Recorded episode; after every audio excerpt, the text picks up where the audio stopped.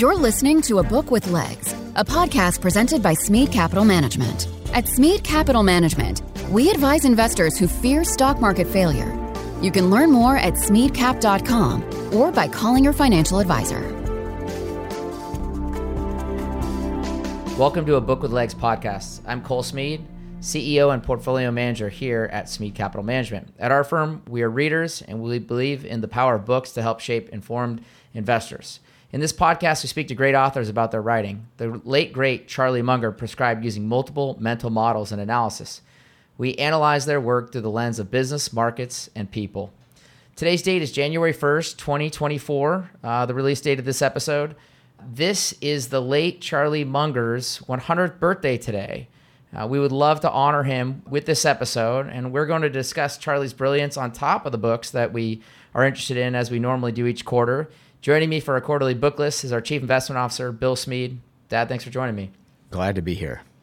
So, like I said earlier, we'll talk about Charlie later in the episode. To start this off, as we normally do, investors and people you know we run into and meet with ask us about the books we're reading. This is our quarterly episode to talk about books, books, and more books. So we'll start out by talking about what we've recently read. And Bill, do you want to kick us off? Sure. We we read uh, General Petraeus and Anthony Roberts' book Conflict which was uh, fantastic. Let's go into conflict first. So, talk about what you liked out of conflict. Well, I love history, and I'm very familiar with a lot of the history that he put together there because when I was in seventh and eighth grade, I I had this obsession with reading every World War One and World War Two book in the in the junior high school library that I went to, and then on top of that, my dad had served in World War II, and then I grew up in all of the uh, difficulty associated with the Vietnam War, and much of what he talks about in here goes right to the heart of what was right about World War One and World War Two, and what was wrong with the Vietnam War. Yeah, I also read uh, Conflict, and I'll, we'll have General Petraeus on the podcast here after the first of the year. I think that the thing I took away from his book is you know, he's really dealing in very complex problems. In other words, you know, as he talks about clear, hold, build, were, you know, three ways of thinking about what they were doing in any conflict, you know, how you have to do that in each of these scenes or theaters are vastly different. And the religions and the people and the ethnicities and every part about these are just are so different that I, I think a lot of it more about in context the investment business where we live in this complex system. We're trying to you know find security prices in a world that is vastly changing much like you know the, the theaters of war.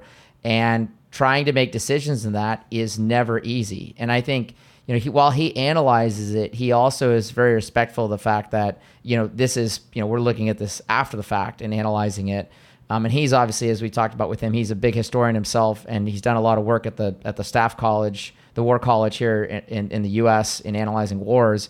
But again, I mean, you know, to think about Vietnam, everyone can tell you what went wrong with Vietnam. Think about what went right with something that he talked a lot about.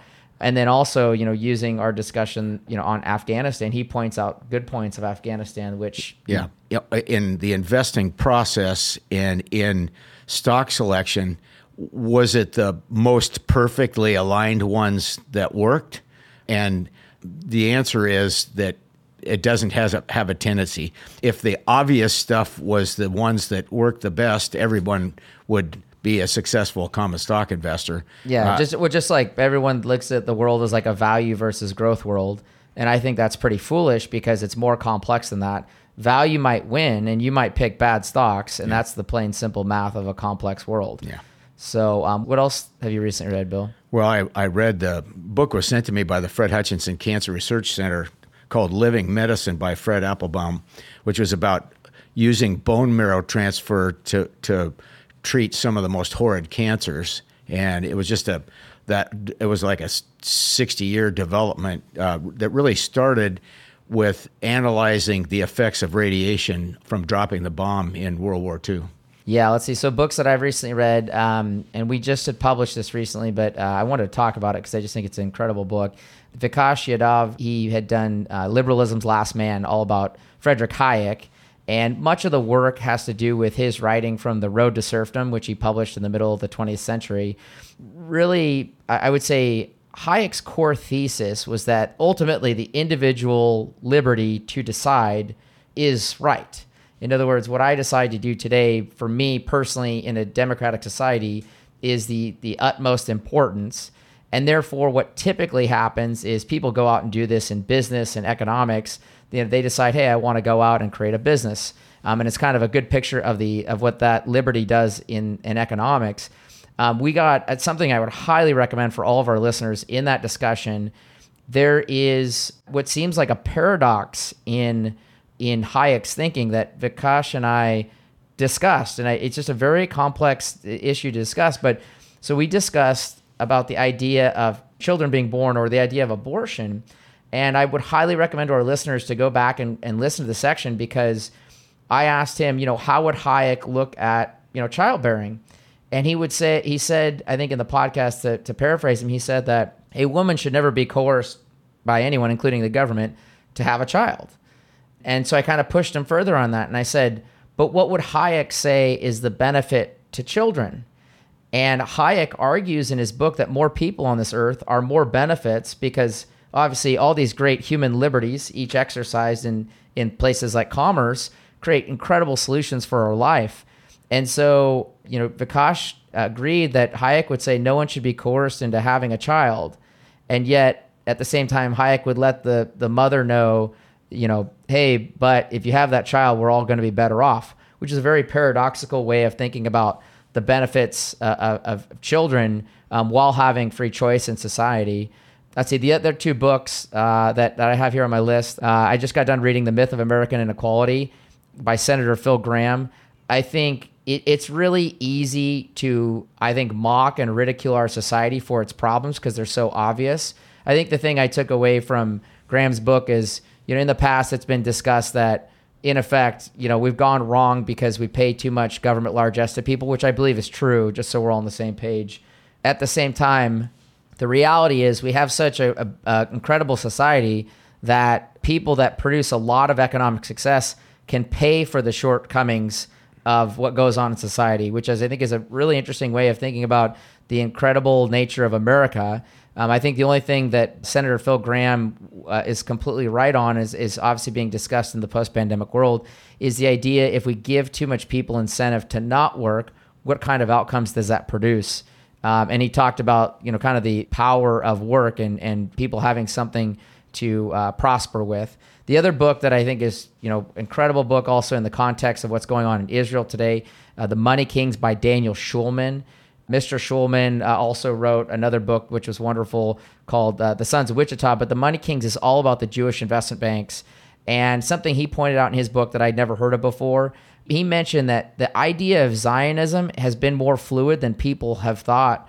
You know, we think of Zionism in the context of Israel today, but Jews in the early 20th century um, that were Zionists actually looked and said, well, America is our new Jerusalem which was a context and idea that I hadn't heard before, but just incredible vast history of the especially philanthropy in the in the New York Jewish community and the families that were involved with the investment banks was a lot of fun.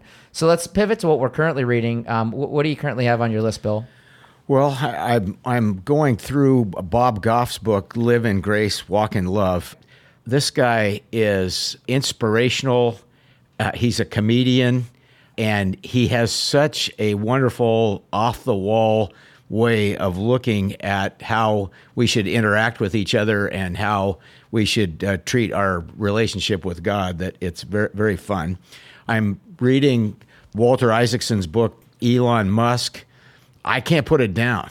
It, it's fascinating because of course it covers a period of history from say 2000 to today, but Isaacson does a really good job of of uh, teaching you how volatile and vulgar uh, of a guy this guy can be while being Musk being a genius in in many ways and uh, with loads and loads of complication attached to it. And then I'm reading the book about General Longstreet, who was a very successful Confederate general and actually they could have done a little better if they'd used his his tactics more. Who then, after the war, sided with General Grant and attempted to make the South into a place that wasn't the bigoted, uh, uh, repressive place that it had been prior to the Civil War, and how difficult that was in a, a South dominated by white supremacists. So the book I'm currently in, I only got one, uh, which is the Book at War by Andrew Pettegree, and what he does is he uses books or what I'll call information to argue, you know, some of the reasons of war, but then also talks about the influence of books in war. So, just as a picture of this, it's really interesting. Um, there was a run on maps beginning in World War II, but it also happened at times in World War One because there was just only so many ways you could go out and get information on you know what you needed to go do and the geography of that. And it was not uncommon for a ranking officer to send someone off to a local bookstore to get a map of a, a locality. And so i think you know the power of information really shows up in his book and it's, it's been a very fun read. It's a very fast read. It's it's even though it's 400 pages you'll read it much quicker than you think. The other the other subject i want to jump into is any books you know we've had recommended to us recently. You know i had actually just gone through uh, I went to a Barnes and Noble here in the Phoenix area and had gone through with a couple of my kids out buying them books. And I pulled down, uh, there were like four books, I want to say. I got four here on my list. Monopolized by David Dayen is a book I picked up uh, that I'd like to uh, get through. The Future of Business Journalism by Chris Roush. Interesting subject. Just reading through the, the initial comments on it, it looks like he's he's advocating that without journalism, we will not be better off as a society. The third one is The Philosopher of Palo Alto by John Tinnell. And the fourth one I have is kind of an economic history book, uh, which is Seven Crashes by Harold James. Bill, you didn't have any. You, you got a lot more books you're working on right now than me. Yeah. I, you got your I, fill. I, I, I've got enough on my plate without fantasizing about the next ones. Okay, so let's let's pivot to, to Charles T. Munger. As I mentioned earlier, uh, this episode is you know being released on what would have been Charlie's uh, 100th birthday. And so we thought we wanted to pull some of our favorite quotes and ideas from Charlie. And we thought it'd just be a great way to honor him and talk about some of his ideas and, and some of his, um, you know, his history. I'll start us off and I'll, I'll pull this. This comes from Charlie, uh, poor Charlie's Almanack in 05. It says in the book, In my whole life, I've known no wise people who didn't read all the time. You'd be amazed at how much Warren reads, at how much I read. My children laugh at me. They think I'm a book with a couple of legs sticking out. For all of our listeners, if you're wondering, like, where did the name A Book with Legs come from, the idea come from, it came from Charlie. This is his quote in Poor Charlie's Almanack. I've heard him give interviews where he says his family members describe him as a book with legs. You know, that he was so uh, immersed in the book he was in that he wouldn't even, you know, put it down while walking around the house. And, um, and I think that's, that's a really good picture of, you know, why we do this podcast. Why do we love reading? Um, I think he's been a masterful teacher of the power of information. And like I mentioned, the book at war that I'm reading right now, I believe books are a demonstrable advantage in this world um, where we have instant information, but yet we might not have wisdom. Um, and I think that's what books really help us do is test out theories in the same sense that Charlie would. And so um, I, I, I wanted to use that quote first so people can get some context behind, you know, what what's the name of the podcast? Why is it? you know, is it about legs? No, the answer is is about books. So, um, but what's yours? Yeah, first of my three that we're going to share is uh, he said in November of 2021, this is the biggest financial euphoria episode of my career because of the totality of it. And as a Harvard trained lawyer, Charlie chose his words very carefully. And and so I find this the most fascinating because to me, this said that that a 75 year time period that this was the biggest euphoria episode he'd seen and totality meant to me it's like combining the tulip mania of, of 1636 where you could exchange a fine bulb for a house a carriage and two fine horses which in today's dollars would be what cole seven eight hundred thousand dollars to 85 years later, the British government monetizing a bunch of federal debt, and a guy named John Law thinking, how can I get some of that for myself? And forming a bunch of quasi growth stocks based on going down to the South Seas to places like remarkable Indonesia to get people rich, which of course both that, of those. That's an inside joke. If you don't know it, you're fine. Uh, well, there was commercials remarkable indonesia and, and so the idea was they were going to go down and dig up wonderful resources in the south seas and get rich and the truth of it is it was just a growth stock fantasy so uh, back to charlie saying totality is what you had to hang your hat on because that was the word that needed unpacking in that quote. And he was giving away what he thought, and people didn't really understand it because they didn't understand his deep sarcasm and his choice of words. So, speaking of his deep sarcasm and choice of words, that is exactly what my next one will be. I heard him say this. I can't remember if he said it at the Daily Journal more recently, but this was also back in the 2014 shareholder letter. I'm going to read uh, you know, later in the letter. Quote, if you've attended our annual meetings, you know Charlie has a wide ranging brilliance, a prodigious memory, and some firm opinions. Not exactly wishy washy myself, and we sometimes don't agree. In 56 years, however, we've never had an argument. When we differ, Charlie usually ends the conversation by saying, quote, Warren, think it over, and you'll agree with me because you're smart and I'm right, end quote. And I love that because, you know, I, I kind of consider Charlie my patron saint and I think I think Bill's heard me, uh, uh, you know, say that same thing, quoting Charlie in our discussions. Um, what, what do you got next, Bill? Was, was Charlie only married once, Cole? Twice. Twice, yeah. That's how you end up with two marriages. Or, uh, or, in Charlie's case, it was a dead child. My one of my favorites, uh, second one is envy is a really stupid sin because it's the only one you could never possibly have fun at. And that was from July of 06. I've, I've seen it a number of times since then. And his idea is that why would you envy when it just can't come to it? There's nothing good that come out of it. And really, most investing in the last 10 or 12 years has revolved around envying the people that created various amazing technologies. It makes it makes you take a step back. Yeah, to follow on your idea of envy, I actually pulled, um, you know, if, if, I think the best book on Charlie is uh, Janet Lowe's book, Damn Right, which uh, was published quite some time ago. But it tells a great story of him and kind of a sense of him. And on the envy, there's actually a really great quote on page 77. I'm going to quote uh, just a, a, few sentences here. Both Graham, who died in 1976, and Munger shared a wry and occasionally silly sense of humor and a deep interest in literature, science, and the teaching of the great thinkers. Both like to quote the classics. One of Munger's favorite ideas is from Aristotle. Quote, the best way to avoid envy is to deserve the success you get. End quote. Um, which obviously, in a Charlie sense, means if you're envying, you don't deserve it, uh, which is is a funny way of thinking about envy. So my my next quote that I pulled out is from the Daily Journal 23 meeting. Um, it's like fresh on my mind because it was just it was one of these great total Mungerism principles.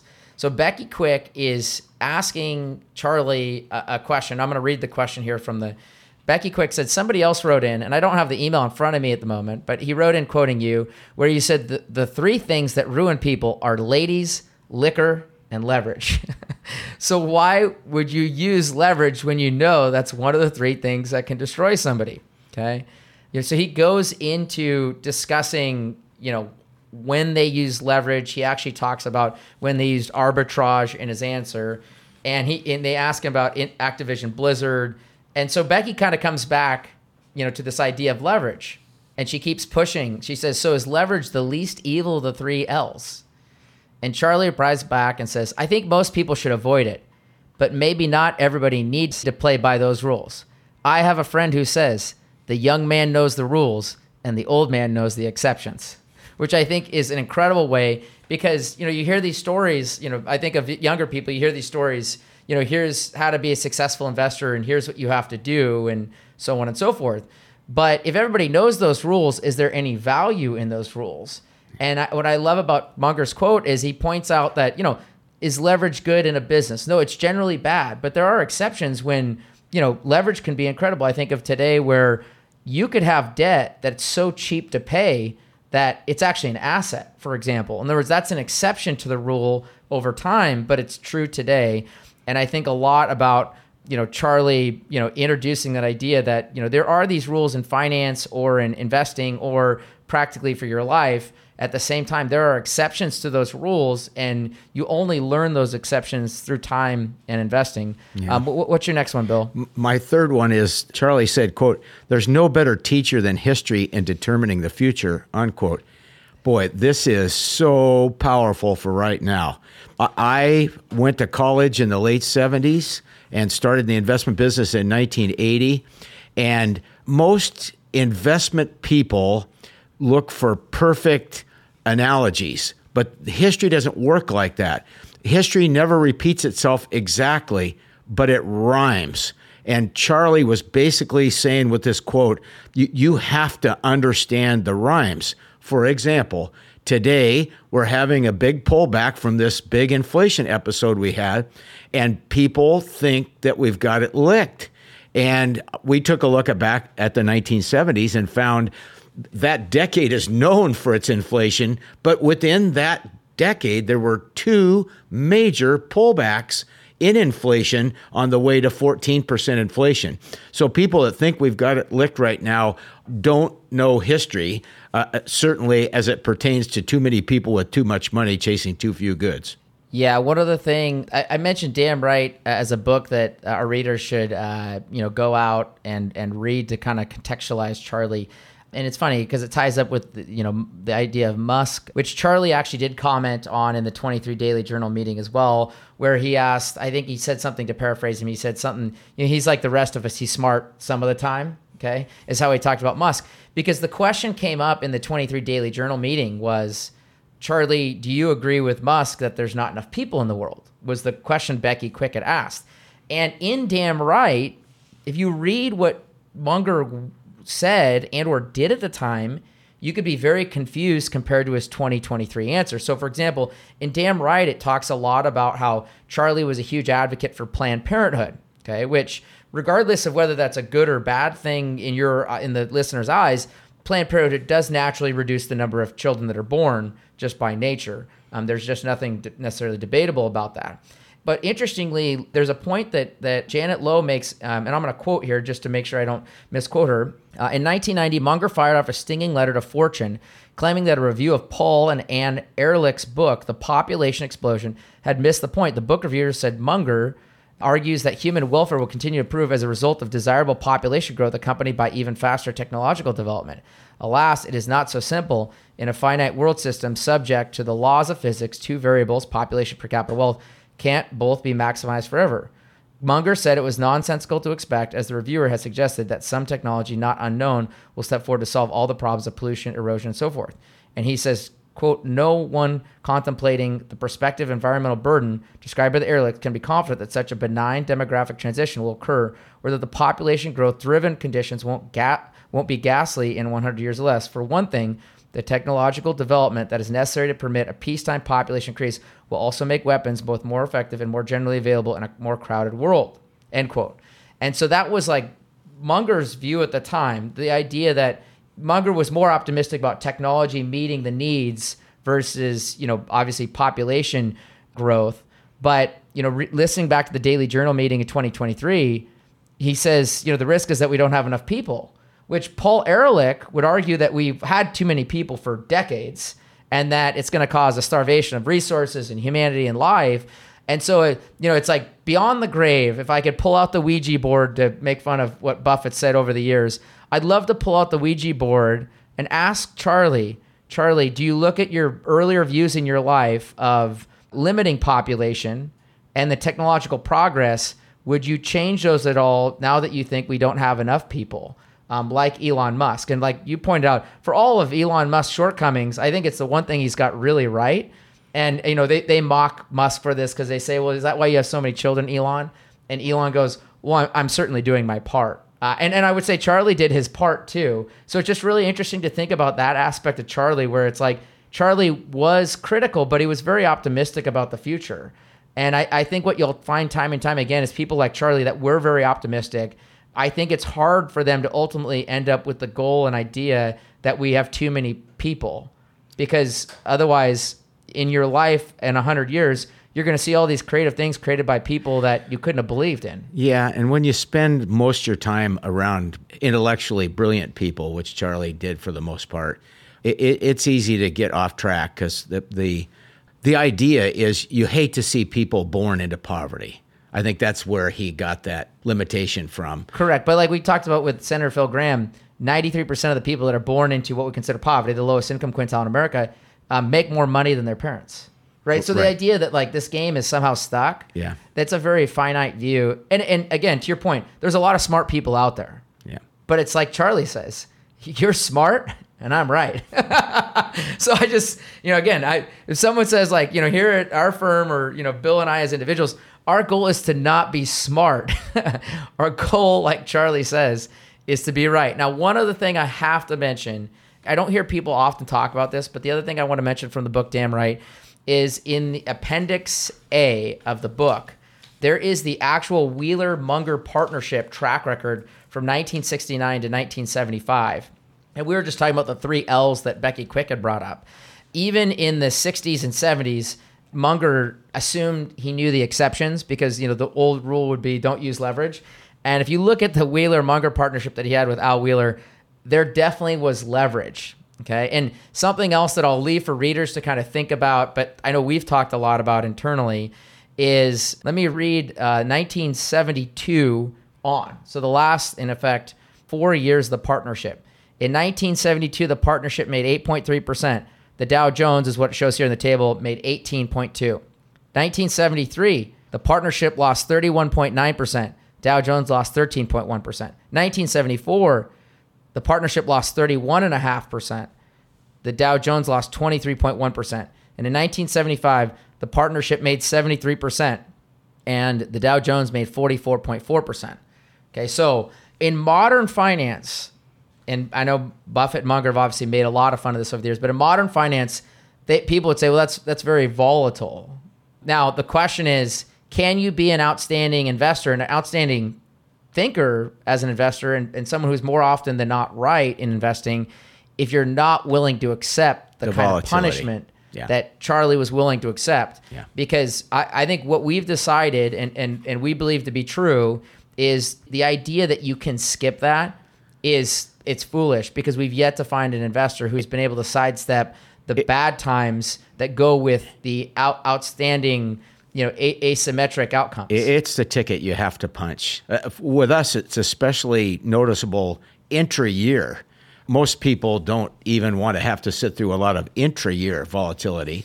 But again, if you go back and look, the two best things that have happened to us in the last 16 years are getting trounced in 08 and having bargains everywhere uh, at the end of it, and getting pummeled by the COVID shutdowns in 2020 and have opportunities exposed to us that we never imagined. So you, you had to have an allowance for a lot of pain to get inflicted on you to find those bargains. Yeah, we've talked about it internally, uh, you know, and this is a, a weird way to think about it, but I'm kind of hoping we have another pandemic again because we just got to make so much money out of that. It was kind of silly because, again, who, who, who can take that punishment ended up showing you really who could benefit the most from really tough circumstances. So, Cole, I- Cole, you know, don't hold your breath. There'll be plenty of bear markets in the next. Oh, yeah, 10 yeah. to 20 I, I, I just say it like I- you know. I, I just like to see a pandemic again. That that was just so beneficial. No, no pandemic. I'm too old for that. Awesome. Well, Dad, thanks for joining me. You know, this this episode, like I said earlier, is our quarterly book list.